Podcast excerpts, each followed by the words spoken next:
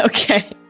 This is so fun. All right. Hi, everybody. My name is Seika Brown. I am the founder and C E O of the Y L G Project, which is a research initiative that focuses on how do we define mental health across cultures, across backgrounds. But as I've done my first like two, three interviews, I kind of realized that I haven't really give an introduction to myself, which is kind of awkward. Like for those who I've worked with, you know who I am, you know my work. But for those who are tuning in and have no clue who I am or why I'm, you know, credible to do this work, I thought, you know, I would bring in a few friends of mine who worked on my first organization with me. Um, this is so fun. This is so funny. Um, anyways, yeah. So my first organization was called Archnova, which was a youth-led organization that focused on mental health policy change and awareness from twenty seventeen to twenty twenty. Um, we're kind of just going to follow the three years together and just kind of talk about the memories, the moments, the the times where we were really unprepared and the times where we were too prepared, which I don't think was ever a circumstance. So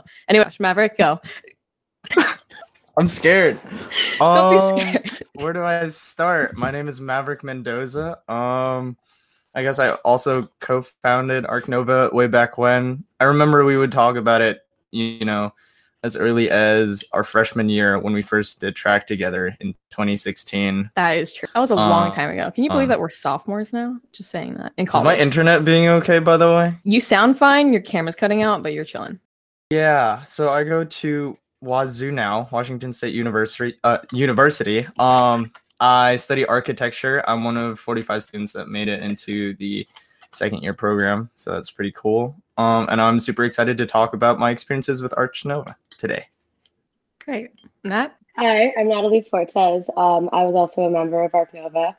Um, I met Seika in our sophomore psychology class, and I, you know, so I was like right there when this whole thing started. Uh, and I see Seika reacting like that now because it was a very, very different time. Uh, we were very different people, and it's almost, I was a very, yeah, wonderful. I was a very different person. you were, you were. Um, And, you know, not in a bad way, but it was it was Thanks. almost pretty, it was pretty much comical uh, because we had no idea what we were doing. But, like, clearly, you know, we went the right, we, don't, we went down the right path. Um, and, yeah, I'm just really happy to see where Seika's work goes now, uh, especially having that background of, like, you know, how it started. Thank you. That was really sweet. Cameron? Hi, my name is Cameron Blanco, and I currently attend the University of San Francisco as a psychology major, and I I joined Archnova kind of late. I was mm-hmm. maybe, what was that? Probably like the beginning of senior year, so kind of like the, the last stretch. Yeah. yeah, and I kind of just did some social media and attended a few meetings, but it was really cool kind of jumping into the process and seeing how far you came from the beginning, yeah. just because I remember that sophomore psychology class and you talking about it and being like, oh, I kind of want to go start a club. And I'm so sorry, but you were in the class? Wait, wait, was it sophomore psychology? Yeah, were you, did we, you were, she was what? in our class that? No, wait, I don't, really? Like, was it Wood? Wait, yeah. Wood, like, wait, because because we had like, what's his name? I, Kyle? Yeah, no, no, I thought like for Kyle. You were like, yeah, you were you oh, really? I sat, class? I sat in the back, like in front of his desk. Oh my god, that's so crazy! I it's the way so I actually had no clue. The way I didn't either. It, which is which was crazy to me because I was gonna be like, Natalie, that's insane that you were with me when I made that psychology presentation. Yeah, that's crazy. I think I was I was always talking to like Tatum. No, yeah, oh, so you definitely was in our class. class. Oh my gosh. Yeah. Oops. Well, that's oh. awkward. Well, I guess we learned something new every yeah. day. Yeah. Anyways, yeah. So when but, I founded, yeah, I forgot to introduce my college. I was. no, I go to school. I go to school. Um, I'm. I go to Gonzaga, and I'm studying P R and business. Okay, that's okay. all. That's all. There we go. Um, and for those who don't know, I go to Cornell University studying uh, urban and regional studies, which is basically city planning. What can I say? But I mean. I, I didn't get there based off of my good grades. We all know that. Um, for those who don't know, so the founding of Archnova started with my sophomore year psychology project, right, where we try to find a problem in the high school and then present present a solution. The problem was rising stress and anxiety rates in school, and then the solution was going to be a mental health resource hub. um, a club that, you know, students can join or just kind of refer to. So you don't have to go straight to the counselor's office because that's kind of scary. But even though our teacher was really down for the idea, um, our administration was not. Um, and I, I'm very happy to say I, when I graduate, when we graduated high school, I graduated on really good terms with our high school administration. Like we, I, I, I have to sadly put them down in the very, when I talk about yeah, the beginning of Archnova, because we, we didn't have a good relationship, but I think it was really good that, you know, they built a good relationship throughout the, throughout our four years of high school. But so, yeah, we started with that presentation I made in my sophomore psychology class, which I remember it for me, like for Maverick, Cameron, I guess not to you, like you guys would understand, like right before track meet, that's how I felt like when I went, when I walked into that psychology room, and I was just like, oh my gosh. But, um, so after my high school said no to my club idea, I, I think I was talking probably to Maverick about how upset I was. And this is going to bring up another memory that I wish I really don't want to bring up, but it's going to be a TED talk that I did, um, when I was a sophomore in high school. And for this TED talk, it was basically what, what happened was like our school, like, um, like A S B or student council, like decided to do like a TED talk where kids can come and really just talk about anything and make a speech. And I was like, this is an amazing idea, especially coming off of the fact that they said no to me. And it was kind of less of a TED talk, more of me yelling at the administration. And the next day I got pulled into office. But Maverick, you were there for that TED talk. Do you remember anything from it? Because I suppressed that memory. No, I remember a lot. I still have the video from it. And I think the best part I about it was too. that you were following... You were following a script um, oh, no. for like you, you were following like the first page of it, but I could tell that you were just like really frustrated and you were like stumbling a little bit over like what you had written. Oh, and then my. after that point, you just threw away your paper. Like you just threw it to the ground and you were just looking at, um, am I allowed to name drop? You were looking at um some administration directly, just eye to like, eye contact, just yelling principal? at her. Mm-hmm. Wow. Yep. Yep. Bold. It was, I, it was really good. Yeah. I wouldn't call that a good presentation. I enjoyed it. The best speeches go off script, I think. That, right? But why was I yeah. so dramatic back then? Why did I like crumble up the paper and like throw it in the ground? I was like, no, like mental health matters. Oh, yeah. Anyway, Nat, you have the video. It was enjoyable. Yeah, you sent yeah. it to me. I think, wait, you do? Yeah, I did send I, it to her. I had cheer or something and I couldn't make it. So I said, can you send me the video? And then you sent it to me, and then immediately after you were like, can you delete that? And yeah, I said yes, I... And, then I, and then I didn't delete it. Because I knew, I was like, I think she's going to not appreciate this in the future, but it's going to be funny. Well, so. It's been four years in the future, and I still don't appreciate it. So. That's okay, because it's still funny. Oh my. Anyways, yeah, that was, so basically that TED Talk sparked kind of this really stubborn part of me as a fifteen-year-old, and I was like, I cannot believe that my high school administration does not care about student mental health. And so the next day after I made that TED Talk, I got pulled into the office and they were like, yeah, like, no, like we, we do care about student mental health and we do want to like do this and we do want to work with you. And they gave me like a list, like a bullet point list of things that you can do. And it was like, you can have like a sticky note drive, or you can stand in front of the school and give out stickers. And I was like, that is the most useless idea I've ever heard. Like, I'm just saying like, it it doesn't, it's not, giving a sticker to a kid is not going to make them any less stressed for their A P yeah, exam. And that's a joke, right? Like, I was like, that, that this sounds like a joke. Like, it sounds sarcastic. Yeah. Um, and I basically, after that, I'm pretty sure, so I talked to, of course, Natalie and Maverick about it. Um, about like kind of taking this outside of school. And like my stubborn self was like, if my if my principal said no to me, who's one person that she can't say no to? My superintendent. So mm. that became our goal, kind of coming after that TED Talk. Um, but, you know, I, I talked to Mister Wood, our sophomore psychology teacher, about it. And he goes like, it's a great idea. And he was like supporting us like one hundred percent. But then he made it very clear that like, I can't just walk into the superintendent's office. Like, and I'll be honest, I definitely thought I could. I definitely thought I could just walk into his office and know exactly what I was talking about. But even though I experience mental health on a daily basis, like we all do, um, I was definitely not professional. I wasn't prepared. Like I was fifteen and I just yelled at the school. Like, right. Like I am the furthest person to be prepared to walk, like walk into the superintendent's office and be like, hey, like, listen to me. So he's like, he recommended me to talk to professionals in the field. Right. And so Maverick, this is mm-hmm. the first meeting we've ever had. And that was with the, with Ross Hunter. And, mm-hmm. um, and he is a, I think, you know, he's, I think he's probably one of the higher uppers in the Washington State Department of Family, Youth, and Children. And he was the first time, oh my gosh, Maverick, wait, this, I'm remembering this meeting more and more. Um, but yeah, so this was the first meeting we had. And Maverick, do you, I don't even remember when I asked you to come with me to the meeting. I think you, I don't even remember how it became you and me going to meetings, but it happened. But do you remember our first meeting? I remember a little bit of it. I remember the a common occurrence between our first meetings was like, yeah, we don't know what the fuck these people look like, so we're going to Google them. That's and so then we're going to try and look for them in like the Starbucks or like, you know, the Issaquah uh, coffee company or whatever. Like that, that, that was a big part of it. I that remember was. Our second meeting, you were like, there's no way that's him. He could not, he's, he wouldn't be wearing something so casual like that. You know, he looks like such an average person. And we sat next to him for like ten minutes. Cringy.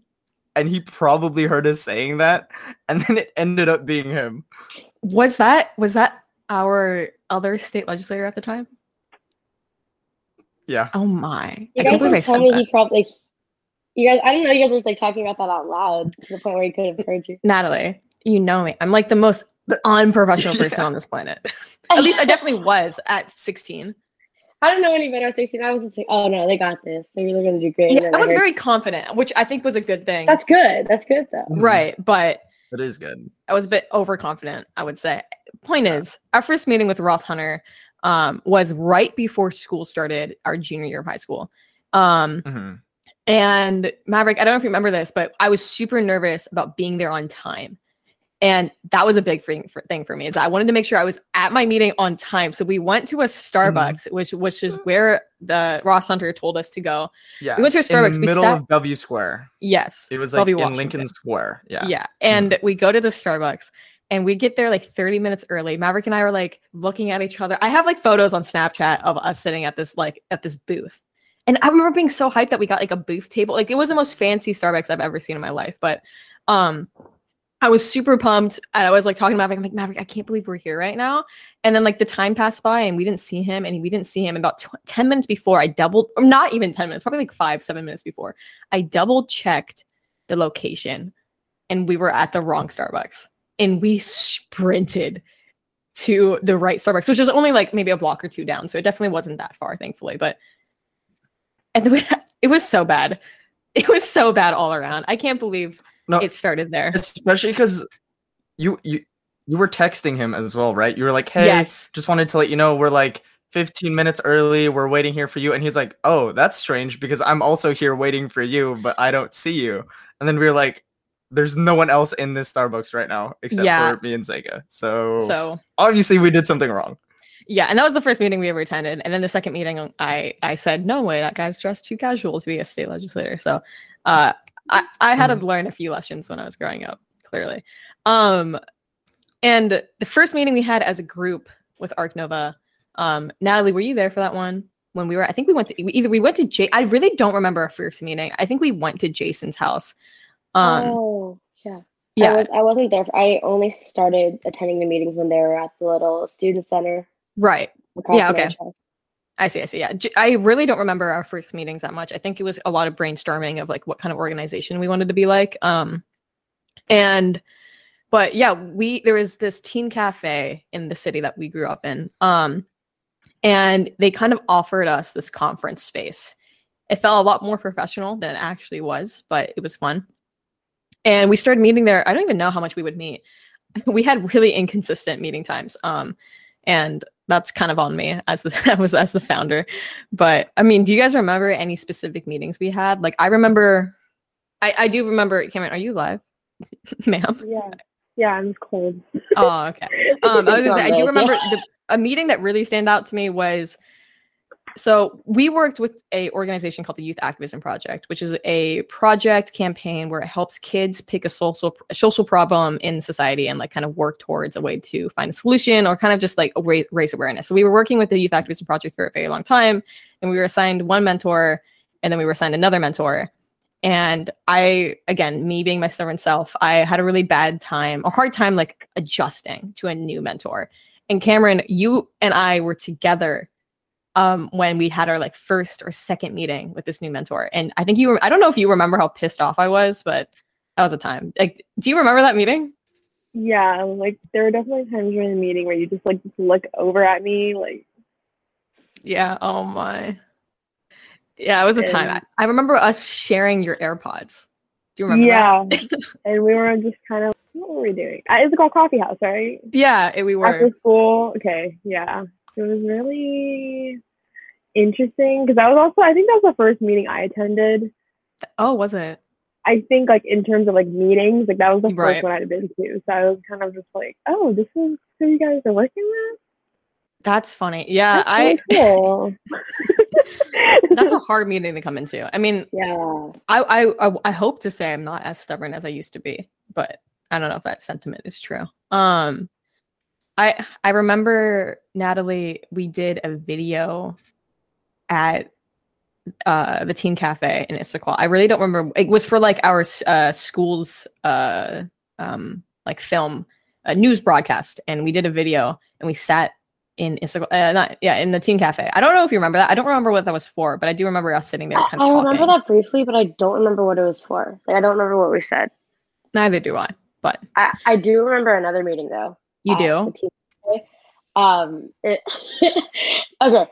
I don't know, we talk about this now and it's like, oh, back then, but you forget we were actual like children. Like we were like we were small. We were we had no idea what we were doing. We were like fifteen, sixteen we, when we yeah, started. Yeah, fifteen, sixteen. Not mature at all. So the meeting that stands out to me out of probably all the earliest ones is Jason and I fighting over the logo. Oh my gosh. I, I mean, completely like, forgot allowed, about I'm that. I'm allowed to swear, right? I'm allowed to swear. Yes, you're allowed to swear. This is I was adult. Like, what the fuck are you doing? His idea, I'm sorry. I really don't want to see this. I was just because I don't know. I was I'm pretty I'm pretty strong-willed and I'm really stubborn myself. So I was I don't know. I think I mentioned like because Archnova Nova, you know, stars. I was like, we should do something along the lines of stars, and he was like, no. And I was like, what? I, I forgot what his idea was. I really forget. But all I remember is that I was like, it pissed me off, and no one in the room liked it, or like majority of people were like, yeah, no, maybe we should do the stars because it makes sense with the logo, you know, and.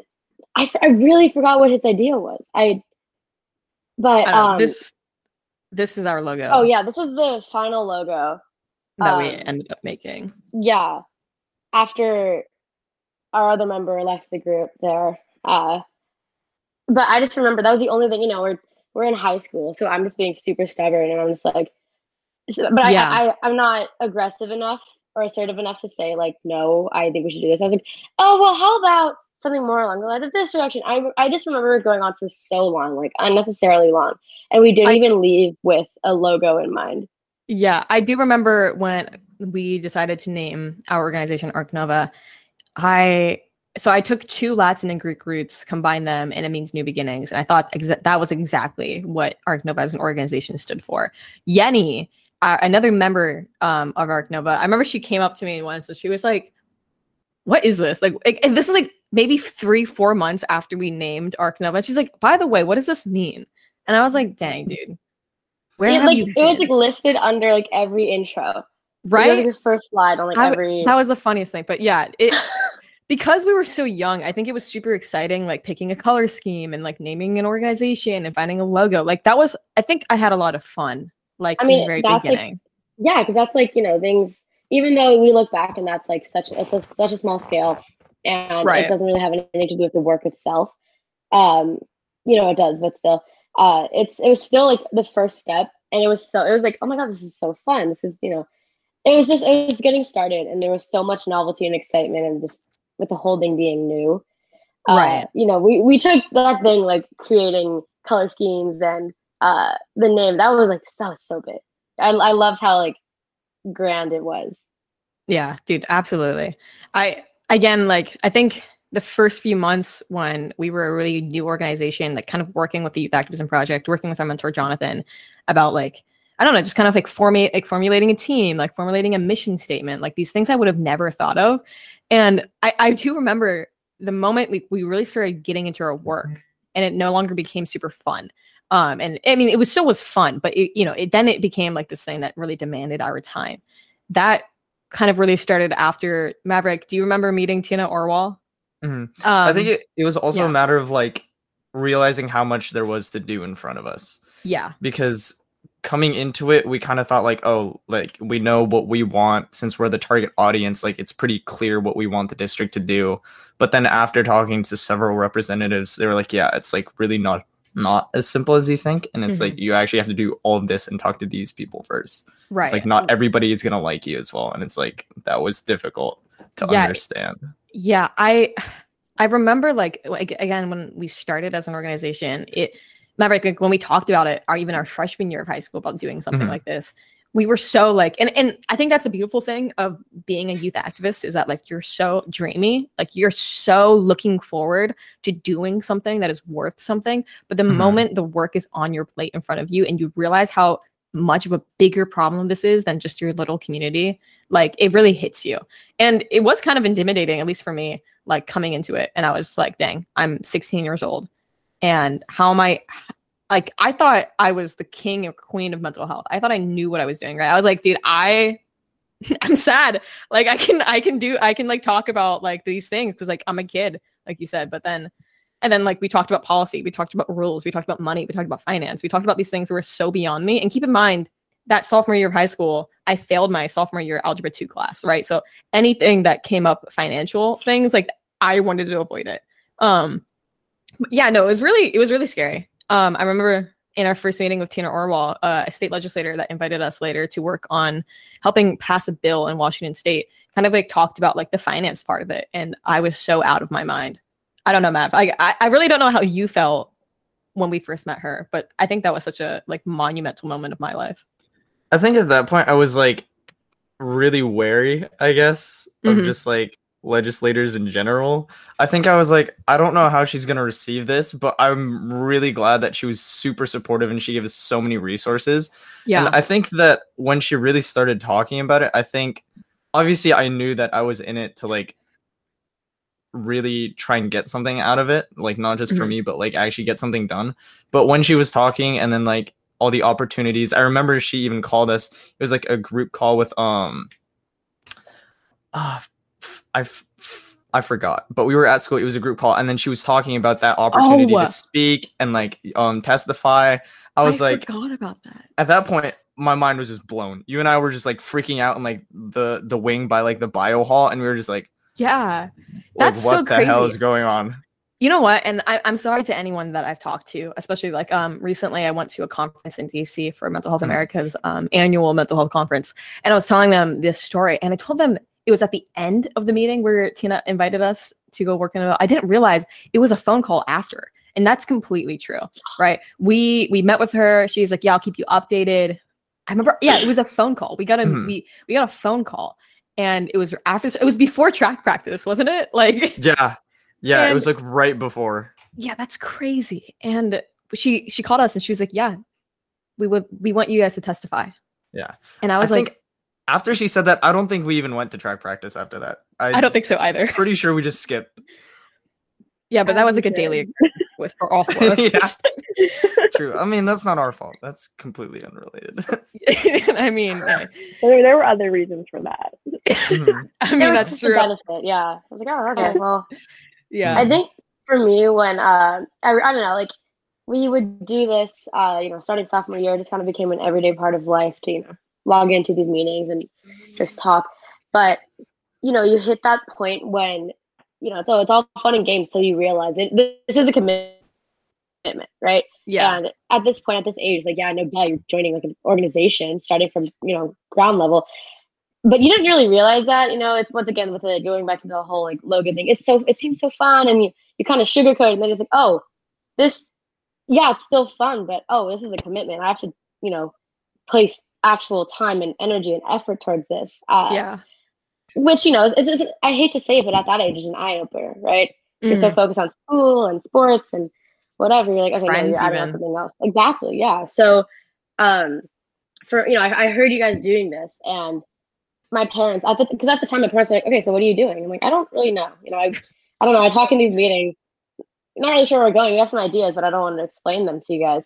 Uh, and mm-hmm. then, then all of a sudden, I'm like, yeah, they're testifying for a bill. My parents are like, what? What? Like, from knowing nothing, I was like, oh yeah, we, we have this little group. They're testifying for a bill. And then, you know, uh, when I was on vacation, and you're like, we need to have a meeting like right now.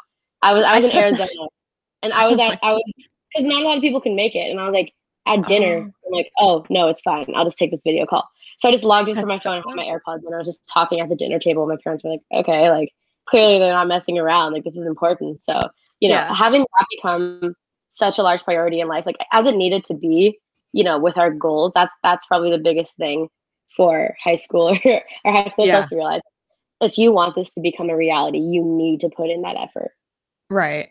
Yeah. I think, I mean, definitely that was a big thing for me too. Like, because I was such a dreamy person that at, there was a point where like we were having these consecutive meetings the very in the very beginning, and we had like, this was before I met Tina, right? This is like before anything. And I was like, yeah. And I was like kind of hoping and praying that you guys wouldn't leave, that you would give me some time to figure out what I was going to do. But I mean, I'm very thankful that you guys stuck around. Um, yeah, I don't know. Like, did you guys as parents say anything? Like as a young kid in high school, I definitely, it was awkward. I didn't have my driver's license. I still don't. Um, And so for every meeting, every event, my mom took us, or Maverick's mom that one time, but my mom would always take us. And the f- so when we testified for the bill, like Maverick, I don't know if you remember me almost having a breakdown, but it was like, it was super snowy out, and we had to like help my little Jaguar car kind of get up the hill of my apartment complex so we can get out and pick Maverick up. And I was just like all around, like having a mental breakdown. I was like so overwhelmed, but I mean, like that was a crazy thing. It was like my mom, like it was kind of like, again, a year after, and she's like, what are you doing? Like really? Like she's like, I've been taking you back and forth from the Capitol for the past like three months now. I'm just kind of like curious, like what are you doing? Like I didn't really, I don't know. Like did your parents have any kind of reaction, or was it kind of just like, this is something that you're doing? Like like if you did, you know, like cheer or track, et cetera. Well, when they saw us on T V, that was one thing. we, go, we were in, we were in, uh, we were in the Capitol, and my mom, we were like on our way back, and I was, I mean, I'm in my room, and I don't know, I'm on my phone, and Dad goes, "Nad, you're on T V." I'm like, what? What? That's so, that, so funny. I, I hate to say it, but at that age, uh, you know, adults, adults, a lot of time they underestimate you, so it's it really is a, you know, I'll believe it when I see it kind of thing, mm. and I feel like things like testifying and I don't know. being on T V, which isn't really a big deal, but like, I'm so cocky, which isn't really a big deal compared to like the actual work you're doing. You know, that is like, you know, fifteen year old, as a fifteen year old, you know, that's like such a big thing that shows, oh yeah. no, we, you know, I We're can't, I, you can't really show how, you know, how much you're, how much work you're putting in. You can't really describe it sometimes. So that was really mm-hmm. an eye opener to them. Right. I mean, Mav, like, did your parents say, like, I mean, the day, so when we went up to Suicide Prevention Day at Olympia, your mom was the one that drove us there. Like, what did your mom, like, she she stayed the whole day, right? She didn't go back once. She did. Like, she did. She did? She did? Uh, she did stay there. Um, Dang, I, yeah. I think the thing is with my parents, it's like they have a difficult time expressing emotions in general. I mean, yeah. I mean, yeah, I feel that. Yeah. So it's like they didn't really, I don't know. I feel like they didn't really understand to the extent what we were doing, and honestly mm-hmm. I feel like that also led me to be like, oh yeah, I guess, you know, like this this is like whatever, right? Like right. this is this is like normal. It's like this is just like what I was supposed to do, but in reality it was like something that I really sh- should be proud of. Mm-hmm. um and I think it's I mean it still hasn't hit me like fully, I guess, you know. Yeah, no, definitely. I mean, Cam, yeah, I mean, you joined a little late. I don't know if you told your parents about it, but I do love your parents. They're so much fun. Like, did they did they say anything specific, or was this something I mean, that you kind of joined in with? Like, because we missed school once, right, for, for yeah. an event, all three of us. I think it was the three of you that actually came with me to this event, um, which was World Mental Health Day at the University of Washington in Seattle. So, like, for example, since we missed school, like, did, you know, your parents had to know that, right? Yeah, um, maybe, no.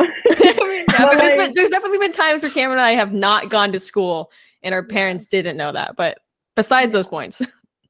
I mean, I think even from the beginning, like I've always kept them updated, especially with my friends. Like, mm. I'm like, oh, this is what Seika is doing. So like they knew from like when you started, like that you were working on something. Right. And I think at the beginning, it was definitely like, it sounded very extracurricular. Like, oh, she wants to start a club, you know, like. Yeah. And it did start with me like telling him about your, so um, your psychology presentations. Yeah. But I think, yeah, that like day we all skipped school, and like they were like, oh, well, why are you going to, you know, U W? And then I was like, oh, well, there's like a, can was it like a conference, convention kind of event, thing? Conference? conference? Yeah. And they yeah. were like, oh, that's really cool. And I mean, like kind of like Maverick, I think their reactions are very downscaled. But even when Natalie said, like, because we're in high school, a lot of people yeah underestimate a lot. And I think because of that reaction, like, even you guys probably downplayed and underestimated a lot of what you're actually like in.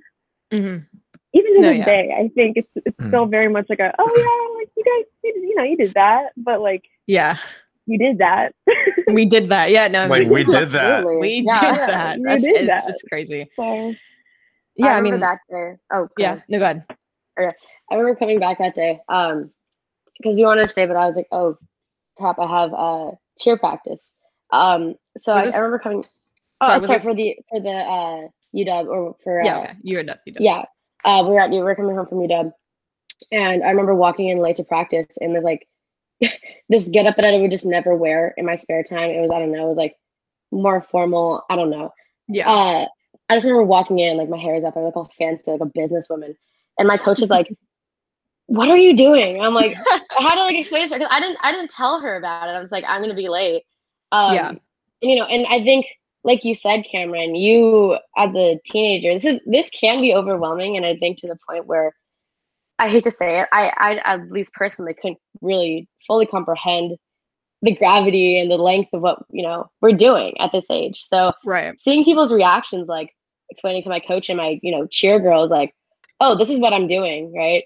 Well, it's mm-hmm. so everyday to us. They were like, "Oh my god, this is insane! Like you're you're doing this," and I'm like, "I mean, yeah, but." Yeah. So I think seeing those reactions honestly really fueled something where, you know, it's it's really easy to overlook what you've done because especially Seika, you're saying, you know, you don't want to be cocky. That's always been, you know, something you've been talking about. But, yeah. you know, it's a balance of appreciating what you're doing and staying humble. Right. I mean, I think that's still been, been a big challenge for me. I think my biggest regret, and I mean, I don't really regret anything, but like I think the biggest thing I do regret, like looking back on it, was not having more of like, I want to say, I don't want to say social media presence, but I, I kind of feel bad that I didn't really like publicize it. Like this was something that should have been looked at for other kids, not because like of our own success, but kind of like, this is something that a group of kids from a town in Washington State, and they're passing bills, they're testifying for bills. Like this was something big. And I think my biggest regret was that I didn't spend that much time enforcing social media. For me, like it was kind of like, it's always a backhand role. Like Cameron, when you joined the group as a social media manager, it was because World Mental Health Day at University of Washington was coming up and it was coming after, right? And so I needed this social media presence leading up to that day. And that's something I didn't want to handle myself. Um, and so, yeah, I mean, I, I think that is my biggest regret, like that. It's hard to meet like this in between of like being cocky, but also being humble and kind of knowing that there is, you can still be humble and publicize your work because it deserves the recognition. And because it helps other kids kind of recognize it too. So, I mean, I mean, still even now, like Maverick and that you said, like, I still look back on the stuff that I've done and been doing, like uh, that we did as a team. And I'm like, we passed a bill. Like we wrote a toolkit. We spoke on panels, like, and like to just give the audience, like just kind of like uh, just a rundown of our accomplishments. We worked on two bills, passing one. Um, we testified and we helped provide research. We, pro- we helped and assisted the building of a suicide prevention toolkit. We spoke on multiple panels. We made multiple speeches. We attended multiple conferences and events. We, yeah, we we just did so much. And I kind of forget that sometimes, that we did so much in three years as high school students. But I mean, and this is the biggest thing that any anytime I do an interview, they always ask me, like, what was it like being an activist and a student? Like, were are those two labels separate for you? Like, would you even call yourself an activist? Because like sometimes when people are like, oh, like, what is it like to be an activist? I kind of forget that's technically my term. But it's so my daily thing that I don't even think about it anymore. Like, was it was it strange, like skipping school and going to these meetings or going to these events? And explain, like, how was it for you guys?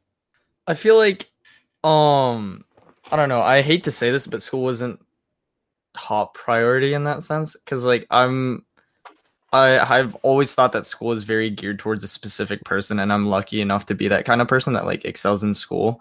And mm-hmm. so it's like, I feel like at that point I was like, since I don't need to focus as much on school, like I want to be able to do something more because I know that I'm capable of like putting in the time for something else in that kind right. of sense.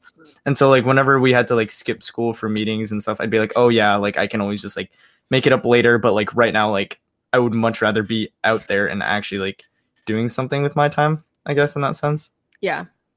Yeah. And so it was more like, I'm, this is what I want to be for, like up front But then, you know, like, obviously I still prioritize like my school and stuff, but like that was like, you know, I will sacrifice a little bit of my schooling just to be able to do this. Right. Yeah, I'm not, I cannot say the same about my own student life.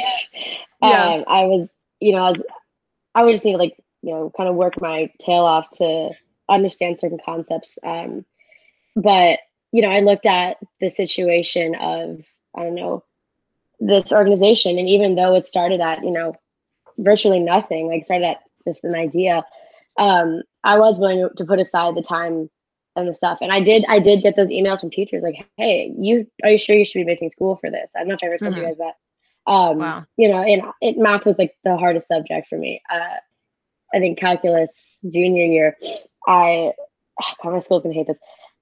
Gonzaga, don't listen to this.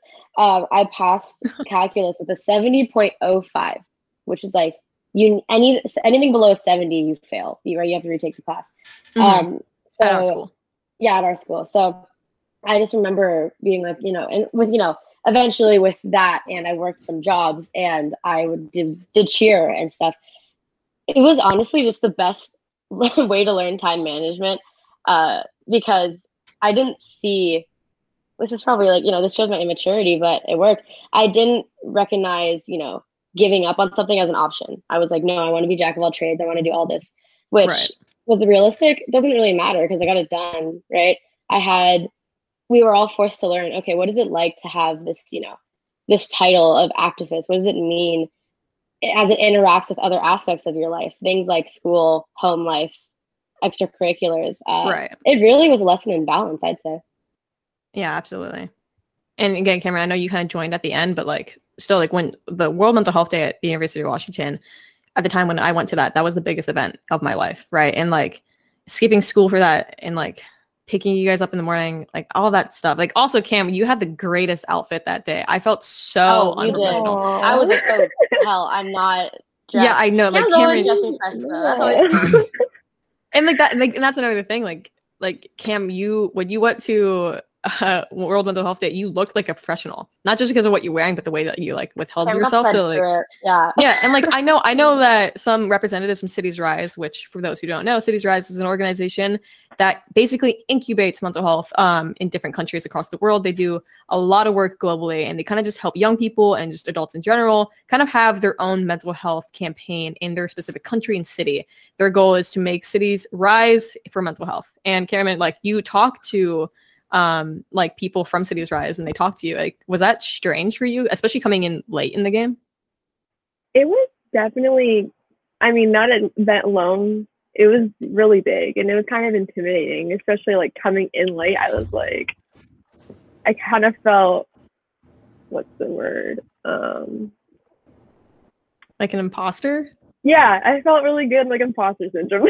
Yeah, I, I know. Like, but I mean, it was a really great experience at the same time. I think like, I mean, junior year, that was also when I started working at like the hospital a lot more often. Oh, yeah. And, like, I was at school, like I sometimes did shifts before school, and like mm-hmm. it was like that was a lot. I think doing that really showed me that, you know, there's really, as much as like it's great for a high school student to prioritize their school, especially at that age, there's more to school.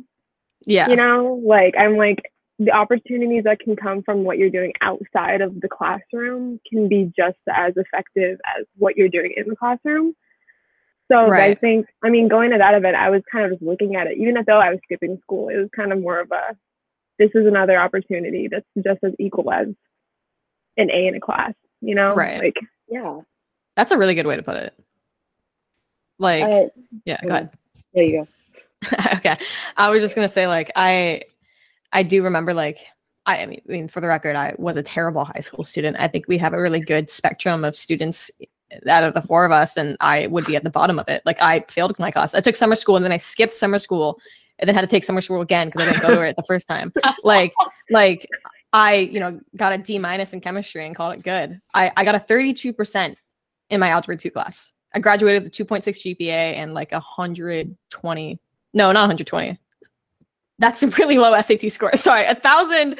Oh my God. I'm just like, where is she going with that? I don't think that's possible for you to get that low unless you just is, didn't answer everyone, it. I was a terrible high school student. And this was before I even did my organization, like, and these guys can testify for it, but like, I was always a dreamer. Like, track used to be my life. Like, I was like, I'm going to go to the Olympics one day. Like, that was my goal. And then the moment this organization came up, I kind of switched focuses. And then this was my goal, right? I'm going to do this outside of college. And then, like, I don't know. So I, I definitely always put this first. And I do remember, wow, mm. I sound very loud right now. Um, I do remember, like, there became a point where, like, the attendance secretary at um our school would see me come up and she's like, you're fine, because she knew I would have a meeting, which was so funny to me. And I definitely took advantage of that. So I'm sorry, ma'am. But like, but you know, like, yeah, I mean, for me, this was my life. Like, school was, school was my, like, my extra club. This was my, like, this was it for me. Um, and I definitely did a lot of work with it, obviously, but it, it yeah, it's definitely something. I have a question for you, Seika. Oh, okay. Um, so, you know, it's, it's, we're pretty clear to say that, you know, being in this field impacts your own mental health at any age. Okay, um, yeah. But going off the lines of, you know, having this be a very large part of your lifestyle when you have, you know, contrasting students focusing on strictly school, solely school, you know, when mm-hmm. you have this other aspect in your life um, that can almost give you a, you know, source of freedom and a look on the outside world from school. But it's, you know, it's also the field that's mental health. How right. would you, or how would you say that working in the field at this young age impacted your own personal mental health? Yeah. Both as a student and just overall character. As a person. I mean, yeah. I mean, even now, like looking back, like when I go to Cornell and like my roommates are these like valedictorians, right? They're like the top of their class and I love them, but it's like hard because I know I come from this place of like, you know, school failure in a sense, even though I run an organization and do research or whatever, like it. I think imposter syndrome is like a very true thing. And that is something I definitely like has come upon. There's been so many times where I'm like, this is, this doesn't feel like anything. Like the weight of saying I passed a bill has no weight anymore. What, what does have weight is doing bad in a class or doing good in a class. And for some reason, I don't know why, right? Like that's something like that's still there for me. I mean, I would say like, I think another big thing is like, it was difficult. Like I, a lot of things happened in my life between my freshman and senior year of high school. My junior year of high school, I stopped running track because I got diagnosed with a heart disorder. And that was probably one of the hardest moments in my life. I ran track ever since I was four years old. So stopping a sport that I was in love with and then choosing to refocus. Cause like at that time when I lost track, um, I got, I got an offer to run for a university when I was a sophomore in high school. And so when I couldn't run anymore, that was kind of it for me, right? Like I was failing in high school. I was doing terrible in classes, kind of had no hope to bring my G P A up. And I was like, I didn't, I didn't have a choice but to focus on my organization. And I think in a sense, God really blessed me with that, that I was able to like focus on it, but it's definitely hard that I had to like, I, there was times in my life where I'd be like in and out of doctor offices and then I would go to a meeting two blocks down the street, right? Like it, and it was definitely strange. So I would say like, it, it's weird. Cause like now I'm like, like I talk about mental health, but I think that's the biggest thing for me. And like, Nat, you definitely know this is that my number one thing when I do my work, especially in the mental health field, is to be the most genuine person I can be. Because if I'm not that person and I talk about like how my life is amazing and I did it so easily, that'd be such a lie, right? And it was a big struggle, like testifying. Like there was a reason why I was terribly incapable during my first TED Talk at school. Like there was a lot I had to learn. There was a lot of failures that I experienced. There was times where no one would come to a meeting, no offense guys, but like, you know what I mean? Like there was, there, it was really hard. And then kind of like, there was a point where Maverick, when we did our first, when our first um, article that someone interviewed us for uh, mm. at Crosscut and we went to another Starbucks, like that was hard for me too. I didn't understand that. And I remember mm. like when the article got released, I was out with two of our friends, Grace and Megan. We were going to a Fred Meyer, which is a grocery store. And I told them about it. And they were like, dude, that's like super cool. And then I just continued with the rest of my life, right? Mm-hmm. Like it feels very normal when I know it's not, but it is. I feel like that's the hardest thing for me. And I think, again, like it's a big imposter syndrome thing. Like my mental health is like, it's fine. I mean, goodness knows I'm the worst person at like balancing anything. But it's also, I think at the same time, I'm I'm really happy that it is that way. Because like it, I think it's the most genuine experience anyone would have working in this field. And I think if anyone tells you otherwise, like that's kind of, in a sense, like not true. But yeah, I feel like, yeah, it's definitely strains. That's for sure. Like, again, like, like we said, like passing a bill. I can't believe we did that. I can't believe yeah. we did that. It's almost easier. No, it is easier to just, you know, accept it as an everyday part of life than to really recognize right. the true, you know, extent of it. It's, it's not that it's a bad thing. It's just, it's hard to comprehend that. Right. Yeah. And I think, I mean, for me, that was probably the hardest part of being like involved with Archnova was like, I don't know, like understanding the weight of what we were doing. I think, oh, you know what? And I think I told you guys about this. The the moment I realized the work that we were doing was actually meaningful was like a year after we passed the bill. And it was like, uh, it was the first time I did a solo event because Maverick, you couldn't go for some reason. And I went by myself and I did an event with twenty-one Progress in Seattle. And this woman came up to me and she shook my hand. And she goes like, thank you. Like, this is the first time I smiled since my daughter passed. And I just stood there. I was like, I feel awkward now going back to school to go to my, I don't know, trigonometry class, right? Like it was the awkwardest, but like craziest moment of my life. And I was like, dang, like, like this is actually meaningful. And like, this is definitely something, but yeah. I mean, our time with Archnova was, it was like, it was such like a dream. I can't That's believe it was real. I don't so know about funny. You guys. Mm-hmm. I, I look back and, you know, we're all, well, we're all nearly twenty sophomores in college. So this is literally four years ago. And I look oh back and it was, like you and I talk about this all the time. The funniest thing to me is that how we we just went through it. We, and I think honestly, this is our key to success. We never questioned the logistics of it. We never questioned, oh, can we do this? It was more of a matter of how, you know, how can we do this right now? Um, right. It, which as an adult and, you know, the world we're in at the stage of life we're in, you know, that's not really something you consider. It's not it's like super realistic all the time, but it's just so funny because I look back and I'm like, honestly, if I wasn't put in that position now, I don't know what I'd do. Right. Like, right. I just think we all think so differently than we did back then. And that's really something I can appreciate is that we had that fresh outlook that I think the field really appreciated just based on the people who congratulated us, who thanked us. We'd walk mm. into those conventions and those conferences and they'd be like, oh, so, you know, how old are you guys? Oh, juniors. Oh, in college? No, no, we're in high, we're in high school. We are underage. We are we are like tiny babies like in this conference. Um, and right. I think, you know, that, that was really refreshing to see. And I recognize that now, even though I didn't back then, but I think, you know, you'd have the people who are shocked, like, oh my God, why are you here? It's, it was refreshing, you know, it's a new outlook. Yeah. I would say like, there's definitely been times, especially like the three of you, you remember this very well. I, again, was always the most, I, I pride myself off of being a genuine person. And there's been times where Nat, especially as my like, kind of like, Nat, you worked a lot in public, uh, kind of working with me like public, uh, publicly and kind of getting ready for my speeches in Archnova. And the three of you will remember the day I, at the University of Washington, when I had a speech and I went to the restroom.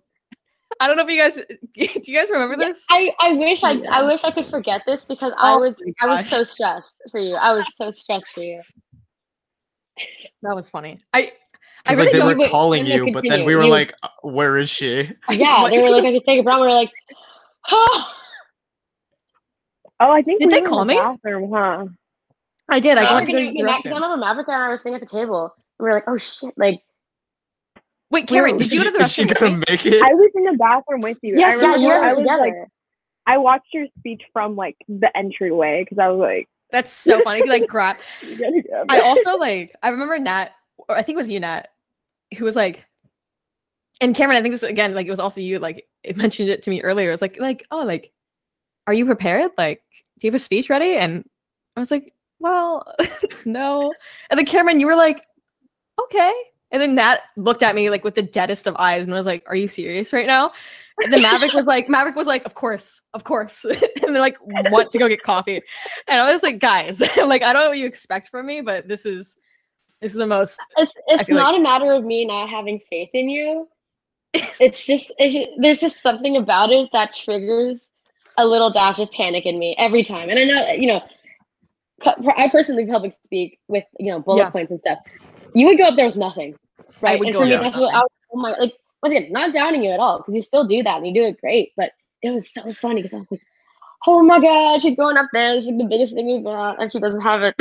Yeah. No, honestly, after a certain point, I think after the TED Talk, I was like, yeah, I don't know. Every time she brings up a script, like, she doesn't follow it anyway. And like when true, she tries to, true. It just like goes downhill. So it's like, Honestly, it's better that she didn't prepare for it. Yeah. yeah. I think like, my preparation with a TED Talk absolutely like terrified me. Like, and, it, and it's kind of still in the back of my head. Like mm. the one time that I had, and I need to get over this. It's been like years. Oh my God, like, it sounds so old. Like, but like the one time I did come super prepared, I made the worst speech of my life. Was it the first speech I've ever made? Yes. But you know what? I done amazing jobs talking without like a strict outline. I think, uh-huh. I mean, you know what, I, I and I've said this before in other like interviews, but I think if I go up on that stage and I say what I say, that was what was meant to be said. Mm-hmm. But yeah, Cameron, you I, you reading a lot because I remember at that's true. You entered Cornell the summer program and like here's some books. You reading a lot has definitely helped. I feel like the ability for you to you know be more eloquent. Thank you. I mean, I I mean naturally yeah. that sounded like an insult. I promise it wasn't. Just like, you know, kidding. On the fly kind of stuff. And that's why now when you say, yeah, I don't have a speech. I'm speaking in D C tomorrow and I don't end up preparing anything. I'm like, you know what? Okay. You're, you're I trust you more. Like, I mean, honestly, fair enough. I mean, like there's definitely been times where I did a terrible job or just, you know, like there's been times where I like, for example, um, and this is something I do want to bring up before we end this, but um, we had an event with a Seattle neighboring group and this was the biggest mistake I've made in my like activism mental health career. Maverick, I can't believe, oh my gosh. Basically what happened is I got the dates wrong of an event. Okay, to and be fair, they they kind of also had the dates wrong. That's true. I think I remember this day. Because I asked everyone if they could leave school just like that on a fly and come with me to Seattle to do an event. And I was supposed to be up on, we were supposed to be up on that stage in forty-five minutes and we're thirty, forty minutes away. So I like call my mom. I'm like, mother, I will literally do anything in the world. Please pick me up now. And I'm Maverick, I'm so grateful till this day that you just said yes. You just left school with no yeah, hesitation. No. Okay. The thing is I was, I remember this vividly because you, you were like standing in the doorway of my astronomy class and you were crying. And then the teacher was like, was like, yo, I think you need to go help her because I, I don't know oh, I don't know what she needs, but class, you're yeah. yeah, you you like Seika's crying right now because like you you also had that class, but like not the same period. Mm-hmm. So I was like, I thought somebody had died. Yeah, I thought I was, somebody I was, like, in your hysterical. Family had died. Yeah. And you're like you were like, oh, I fucked up. I fucked up so bad. I was like, what? What? Just tell me. And she was like, we're supposed to be in Seattle right now. And I was like, what the fuck do you mean? And then and I went back into the classroom. I was like, I gotta go. So I just packed up my shit and I left. And he was like, all right, cool. I'll see you tomorrow, I guess. And I, it was lucky because he was just that kind of teacher that was like, yeah, like yeah. if you need to do something, like go do it. Like we'll, right. we'll figure it out later. And obviously he knew it was important. But then after that, we went to like the attendance lady and she was like, I'm sorry, but like, I can't excuse you. Like this is going to go on your record or something. And we were like, we do not care. We're leaving right now. And then we, your mom pulled up. It was so surreal. It was, it was fun though. It was a good I experience. How was it? High school is about that stuff. What'd you say? I forget. Like with us leaving so many times, I forget how much a pain or of a pain it was to do that. Because you know, yeah. at, mm. at uni, you just don't show up to class or you leave if there's something like you need to not be there for. Um, mm. I forget there's that whole process. And this is like a really important thing. These are really important things to go to. Yeah, I mean, every single it meeting or time. event we had. Sorry, yeah, but like every single time we, like as, for example, like when we went to U W, I I had to email. So basically what I had to do for every single one of us when we would go to a conference or a meeting or an event, I would have to email the person, every person's name, and they would send me like four, five emails of every single person's name. And I would have to send these five emails to our attendance secretary to make sure that she gets every single one of you because it's on me if you guys have an absence, right? And Natalie, for example, when you had cheer, like kind of all, you know, like for basically the entire year, you you miss school, you can't go to practice. And that was true, Cameron, Maverick, when we had track, right? Like, so it's like, we missed school, couldn't go to practice. I know, Cameron, Maverick, you wouldn't complain about missing practice, all right? But like, yeah, but like, I mean, for example, like Nat, like you you were like a veteran on the team for, for the cheer team. So it's like missing practice was a huge thing, right? Um, yeah, because I was, Yeah, I, I, I hate bringing I hate bringing up high school. No, but I'm gonna say this like no, I was I was captain, so I had like I it was mandatory. I was there. Yeah, I that's that one true. Time the U W thing because I, I think I would lead the whole practice. So there's that U W thing. I told my coach, I was like, straight up, I can't be at school, but I'm gonna go to practice, and you can't do anything about it.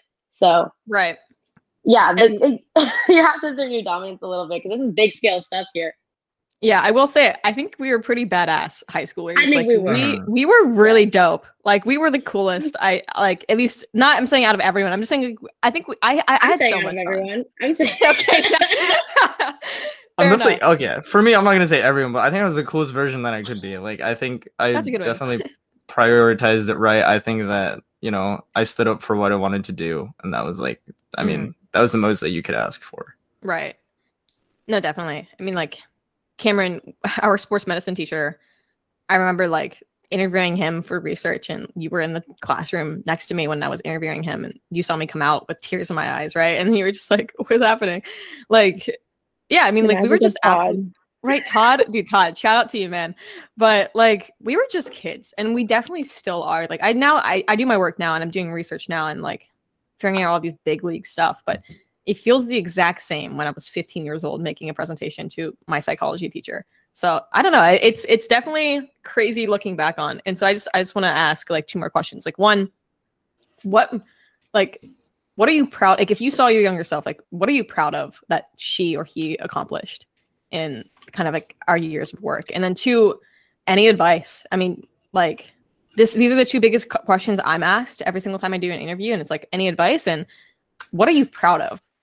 Do you want me to go first? Yeah, I guess so. Yeah. Okay. I will say every single time I get asked this question, when it's about what am I proud of, I will say that we really stuck to our values.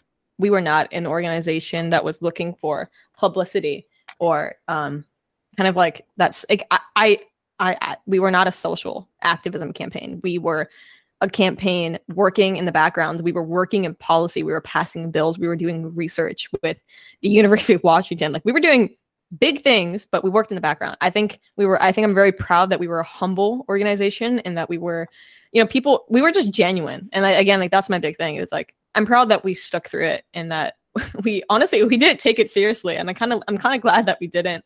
I, I would obviously like, I'll be like, oh, of course I'm proud that we passed the bill or whatever. But I think for me, the proudest thing is that it was just a group of friends from a high school.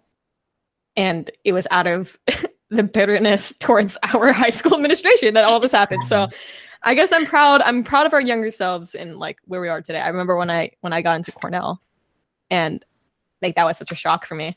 Like I'm proud that it, it wasn't my, I'm proud that we didn't take the traditional route and that we kind of just did whatever we wanted to do. And then I'll come back on the advice later, but anyone else about what you guys are proud of? That I mean, it doesn't even have to be about the organization, just like in high school. Um, I think for the organization, I think I'm proud of the fact that we didn't really back down. There were several times when we could have, um, because just like opposition. Because like I remember when we finally gave our presentation to like the superintendent, the superintendent. which was like at that point that was like our goal in a sense, yeah. right? It was our and then, campaign. Yeah, that was like our entire goal at the start, and then we finally gave it and he was like, oh, but we already do everything you're asking us. And it's like, but we don't we don't see it, you know? It's like it, we wouldn't be asking if we already knew it was there. And so I think that after that point we're like, we sat you, you and I actually sat down on the curb and we were like, that didn't fucking work at all. Like I that have did a video not of that go too. Yeah yeah you're like, we need to we need to do something else. We need to figure this out, but that's not what I thought would happen, but we're gonna have to like keep going. And like immediately we didn't like back down from like that opposition. We were just like, okay, what else can we do to like get around this problem?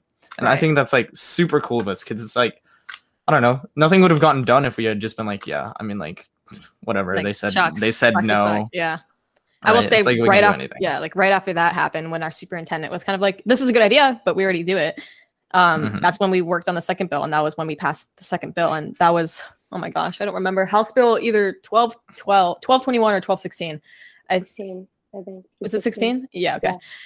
And that bill was about student um, well-being centers. So basically every school district in Washington State now has these student well-being centers. Basically it helps any future kid skip the first year of work that we did as Archnova. Like we didn't, we had to hustle to find the information, the contact information of all these big league names. And now these kids can kind of talk to their representatives easily. And so it was kind of like a screw you to the school district. Like now, now you have to work with us and not just me, but every other kid that comes after me. Right. And I think that was a great, like, you're absolutely right, like, right, Maverick, that we never really backed down. We got like three, four no's back to back to back. But at the end, we passed a bill and did research and spoke on panels. So we were mm-hmm. kind of dope. Anyone else? Yeah, um, I think for me, the proudest thing is that throughout it all, we were we were still able to enjoy what it's like to be a kid. And mm-hmm. at that age, I wouldn't consider being sixteen, you know, a kid. But, you know, at twenty years old now, I look back and just seeing the difference in character and just who you are as a person changed throughout the years. Like, that's, you were really young. We were all really young, right? Yeah. So I just love how we were, it's it's the novelty of it all. We were in these super insane situations. We're the youngest in these conferences by decades, right? Yeah. And the whole time we're like, okay, so we're going to go to Starbucks and we're going to take some pictures there. And I don't know, I'm taking really stupid Snapchat videos because it's funny. Um, yeah. We're complaining about like what we're going to wear, talking crap about like the teachers. Like we, and we were just joking around the whole time. There'll be times where, and Seika knows this, we'll be sitting in these conferences and we'll just lean over and be like, what are we doing here? What is going on? Like this is, we yeah. had so much fun with it. We had so yeah. much fun. And I think that's what we deserved. And that, for me, we we never got caught up in the recognition or the stress. Uh, I think that, for me, is what I'm proudest of. Yeah, absolutely. Cam? Wake up. Um, yeah, I mean, like you, I mean, you said your biggest regret. Like, I'm thinking in terms of, like, the social media, like, and the part that I had in it. And you said you regretted not putting a lot of it onto, like, you know, the platform mm-hmm. and, like, putting it up there for others to see. And as cool as that could have been, maybe would have been, um, like you said, there was a lot of background work involved in Archnova. And I think, though, like, the numbers yeah. weren't high on our social media or anything, like, that background work that we were doing offline shows a lot more. Mm-hmm. And, Absolutely. like, I remember, like, you'd ask me, like, post a story, like, post this. And, like, for, like, even the... what's it called? The Gates Foundation stuff. Yes. Oh my I remember, God. Like, I had, forgot about that. You had me posting things about that. And like, you know, like, I mean, in terms of numbers, they weren't really high, but I knew that the gravity of things that were going on in the background was worth way more. And that's like really cool to be a part of. And um, right. Nat, like you said, like, we, we still enjoyed high school, I like to say, like, as crazy as everything got to be. Right. um, Absolutely. I think even our time in classes that we had together was kind of our fun time. And then what was done outside of school yeah. was the work time. Yeah. mm.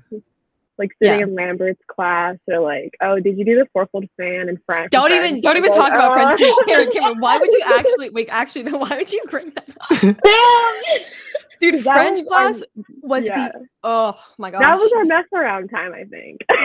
You think? I think that was the time to just like mess around and be stupid high schoolers.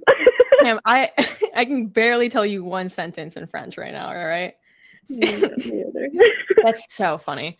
No, but definitely, I think I think you're right. Like, one, I'm very grateful for just like all the work that you guys did. The fact that like, I mean, Maverick, you were I, as much as I say I was a confident individual. If I didn't have like this, you know, secondhand man to like come with me to every meeting, I would be terrified.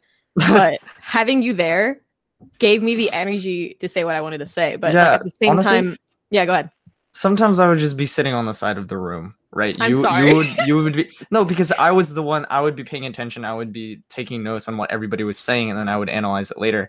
But then you would be sitting at the table. You'd be participating. You'd be talking, and sometimes you just look at me, and then I just go like, like yeah. in the corner of the room, and I'd be like, you know what, this is, I, this is fine. Like this right. is great. This is remember- what I'm here for. And like honestly, it's like. It's as if I'm at that table as well, but you know what? I'm okay with my position here. Right. Do you remember when we went to the philanthropy um, thing up in Seattle and we went up the, that huge fancy elevator and they had like a little name tag on my desk and stuff, but they put you in the corner? Yeah, I was like sitting there with my coffee. I was like, it was such a tiny chair. All my shit was underneath it. Dude, I, I felt just, so like, bad. Scribbling. I was like, why is he not okay? Man, I was just like, I was just watching. I was like, yeah, this is dope. This is cool. Yeah, I was I mean, like looking out the window. And I was like, wow, we're really high up. You're like, dang, the architecture though. Oh yeah, I was like, this building's pretty cool. Yeah, I mean, like, again, like, I'm very grateful that, uh, in a sense, you really played the role of, like, I don't want to say secretary, but, you know, you did all the notes mm-hmm. and because I had terrible handwriting, and you did a really good job of like analyzing what we talked about. And then you gave a good overview every meeting. And like, Nat, like while Maverick gave me energy, you calmed me down. Like, like you were like, okay, cool. Like be serious, focus. Cause you're like, out of the world. Um, and I think again, like that was really nice to have. Like, like I think you and Yenny, um, another, again, a member of our, of our team kind of played that role to me where you guys were like, this is fun and this is something, but it's also serious and you need to dial in. And in a sense, you humbled me, and I'm really, I'm really thankful for that. That's, that's for sure. Um, and yeah, I kind of wish I hired you earlier, Cameron, but I mean, I'm just like, like we said, like, it was so much fun that we just, we just vibed really. It was just the three, four, five, six of us just like kind of doing whatever we were doing and having a good time with it. Um, but yeah, I mean, I guess to end it all, like any advice, like not just like being an activist, but being a high school student with other passions, like Cameron, when Cameron, you worked as a volunteer nurse, right? Um, for junior and senior year of high school? Essentially. Yes, basically. Yeah. And you, like you, you mentioned earlier, you would go to the hospital before school and then go to school and then like have a meeting with me after school. Like you, there was these times where you did like three different things for, and then you would go to work. You would go to like a bubble, you go to, you go to Boba and you yeah, worked as a, as a, yeah, exactly. So it's like, like there's these times, right? And then like Maverick, like, right, we're we're doing, we're running this organization together. Like we're going to these meetings, and Nat, you balance like cheer, track, this organization, school, and work. Like all of us had our own passions, and we still went for it. But like any advice for other kids out there, you know, not even just kids, just advice in general of just how you guys exist, basically. I, th- I think I have a few pieces of advice. Go for it. I think the first one is that Um, while you think you might know everything, you are so incredibly far from it. And I think yeah. that I really realized that after we did that panel where we were super late, because after we received some feedback, we met with the lady that like organized it, right? Mm-hmm. And then um, we were like, oh yeah, she was like, oh, um, so it was really good. We really appreciated it, but you also had criticisms, and are you ready to receive that criticism right now? Like mm-hmm. just full blast. And I was like, oh, yeah, for sure. And then she was like, yeah, like obviously you guys are doing great, but like you made uh some of the kids that were there made it like kind of felt like you were downplaying how much effort you were putting into it, kind of in a sense, and you were making right. it seem super easy, because you know some of the some of these kids, like their mental health is at a state where like, you know, they want to do something about it, but they can't right. even help themselves, right? And so I was like, oh, like I never even thought about it in that sense, you know. And so it's yeah. like you really have to like view yourself as an amateur at all times, and always really listen to understand and not to respond to whatever it is, whatever conversation you're having, because criticism will always pop up, and you really just have to like take it and run with it. Yeah. And um, I think another piece of advice would be like being like being willing to be proud of your own accomplishments, whether it's like super small, because like, you know, you can't compare yourself to other people. And while it's nice to do that, it's like you, in reality, you're the only person you're going to spend one hundred percent of your time with in life. And so it's nice to look at what you've done and be like, yeah, like I did that. Whether it's like, you know, you got up early and made breakfast, or like you weren't late for a meeting for once, or like you actually made it to the right place. You know, it's like, yeah, whatever okay. it is, you have to like take it and just be like, yeah, like I'm pretty fucking cool. And like, sure, I might not be changing the world on like a global scale, but like it's fine by me. So right. Yeah, that's really good. Mm. Yeah. I liked what you said about the criticism. I mean, I think one of the biggest things I say now is like, I want to go into every conversation, every meeting, anything I do now, not as the teacher, but as a student, kind mm. of just like to learn and to listen. Like that's what, I mean, Y L G's like entire motto is like, we're not here to help you. We're here to listen to you and kind of just talk to you. And so, yeah, that's, that's really good. Natalie, Kim? I mean, throughout high school, I think there were many moments where I felt a lot of imposter syndrome, and like like you said, like not really knowing, not really like taking time to recognize that what you're doing is like contributing to a greater thing, whether it's right. what you want to do, what you want to accomplish, and all of that. So, I mean, yeah, I just had it on my mind. Mm-hmm.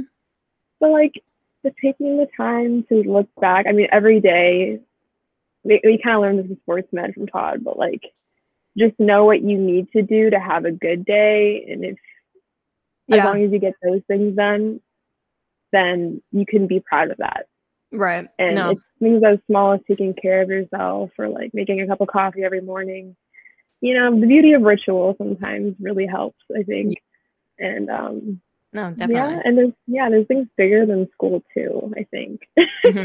In terms of, of advice, like I would think a lot of students especially get wrapped up in like say like the curriculum, what other students are doing, but also taking time to recognize like there are things that you can do that isn't part of that curriculum that are just as important. Yeah, definitely. I mean, I think I'm really happy that we had Todd in sports med to kind of just really give us just life advice. I mean, I think that is the biggest thing. Like for me, before any meeting, before anything else, like I still like, while I was a C E O and a founder and I still am, I, I'm still like, right, I'm still me every single day. And it doesn't matter if I have a meeting, that doesn't make me, ha- it, it won't be the thing that makes me happy, right? Doing the things that really matter to you is important. And sometimes that's not going to be what everyone else tells you it's going to be like, right? It, it could be a sport. It could be, you know, doing anything you like. And that's, that's good. As long as you like, you, if you like something, you should be proud of that. I think that's a really good piece of advice. Natalie? Um, going off what Cameron said, um, I'd say that there can be a lot of fulfillment in taking or in the path less taken or even the path never taken. Mm-hmm. Um, you know, I look back on how, on how I got into college and I, I didn't get in for my grades. Right. I didn't get in for who I was academically. I mean, I, a little bit, but more about the things outside that we did, things, you know, largely Archnova, sports, extracurriculars, jobs, you know, as a person. And I think, like Cameron said, it's so easy to get caught up in just kind of this linear path, the, the path most taken um, by both students and even, even past students, you know, where we are today, adult life.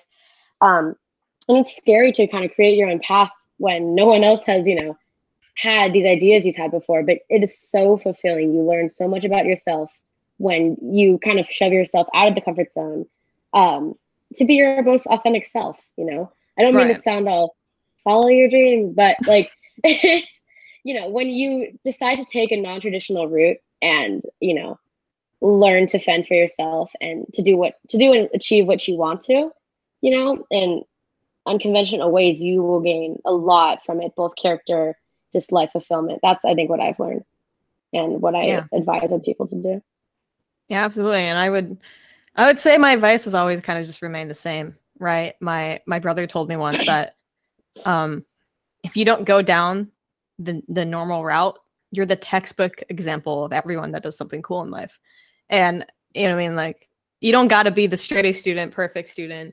You don't got to have everything covered. You could, you don't have to be anything to do something. And I think that's the biggest advice I have is that as long as you get the ball rolling and take it like one step at a time and just do your best to get whatever you can get done, it's going to get done, right? As long as you work on it at least once a day, as long as you know your values and, you know, kind of take the time to know who you are and then do the work under who you are, I think that's the best thing you can do. So, I mean, yeah, I mean, guys, thank you so much for just coming in and talking about our journey. I apologize for the choppy ending here, but I just want to say thank you to anyone and everyone who listened through this podcast. It means a lot. I want to say thank you to my friends, Maverick, Natalie, and Cameron for tuning in with me today. And yeah, the Y L G podcast is welcoming. Our goal is not to find another solution or to help anyone. Our goal is to be a friend and to listen. So anyone is welcome to the podcast. You're more than welcome to apply through a Google form that's on the website of seika brown dot com, or you can email me personally at seika brown sixteen at gmail dot com. Anyone is welcome to the podcast, regardless of your culture, your background, or belief. And I can't wait to have more episodes up and coming. So thank you so much and have a wonderful day. Bye.